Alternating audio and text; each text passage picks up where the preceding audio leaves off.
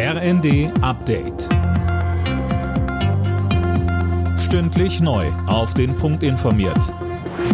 Ich bin Finn Riebesell. Guten Abend. Die EU steht auch weiterhin an der Seite der Ukraine. Das hat EU-Kommissionspräsidentin von der Leyen bei ihrem Besuch in Kiew gesagt. Tom Husse, dabei kündigte sie auch neue Sanktionen gegen Russland an. Ja, genau, das sei gerade ein weiteres Paket in Arbeit. Geplant sind neue Einreise- und Vermögenssperren. Bereits am Sonntag soll außerdem ein Preisdeckel für Diesel und Kerosin aus Russland in Kraft treten. Darüber wird aber derzeit noch abschließend beraten. Die Gespräche der EU-Kommission mit der ukrainischen Regierung gehen noch bis morgen. Dabei geht es auch um den Wunsch der Ukrainer, möglichst schnell EU-Mitglied zu werden. Morgen findet in Kiew dann ein EU-Ukraine-Gipfel statt. Die Europäische Zentralbank hebt den Leitzins erneut um 0,5 Prozentpunkte an, um gegen die hohe Inflation in der Eurozone vorzugehen.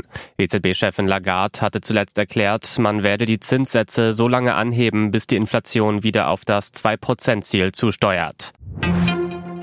Wer mit Bus und Bahn durch Deutschland reist, muss jetzt keine Maske mehr tragen. In allen Bundesländern fällt die Maskenpflicht im öffentlichen Nahverkehr ab sofort weg. Und auch im Fernverkehr gehört sie der Vergangenheit an.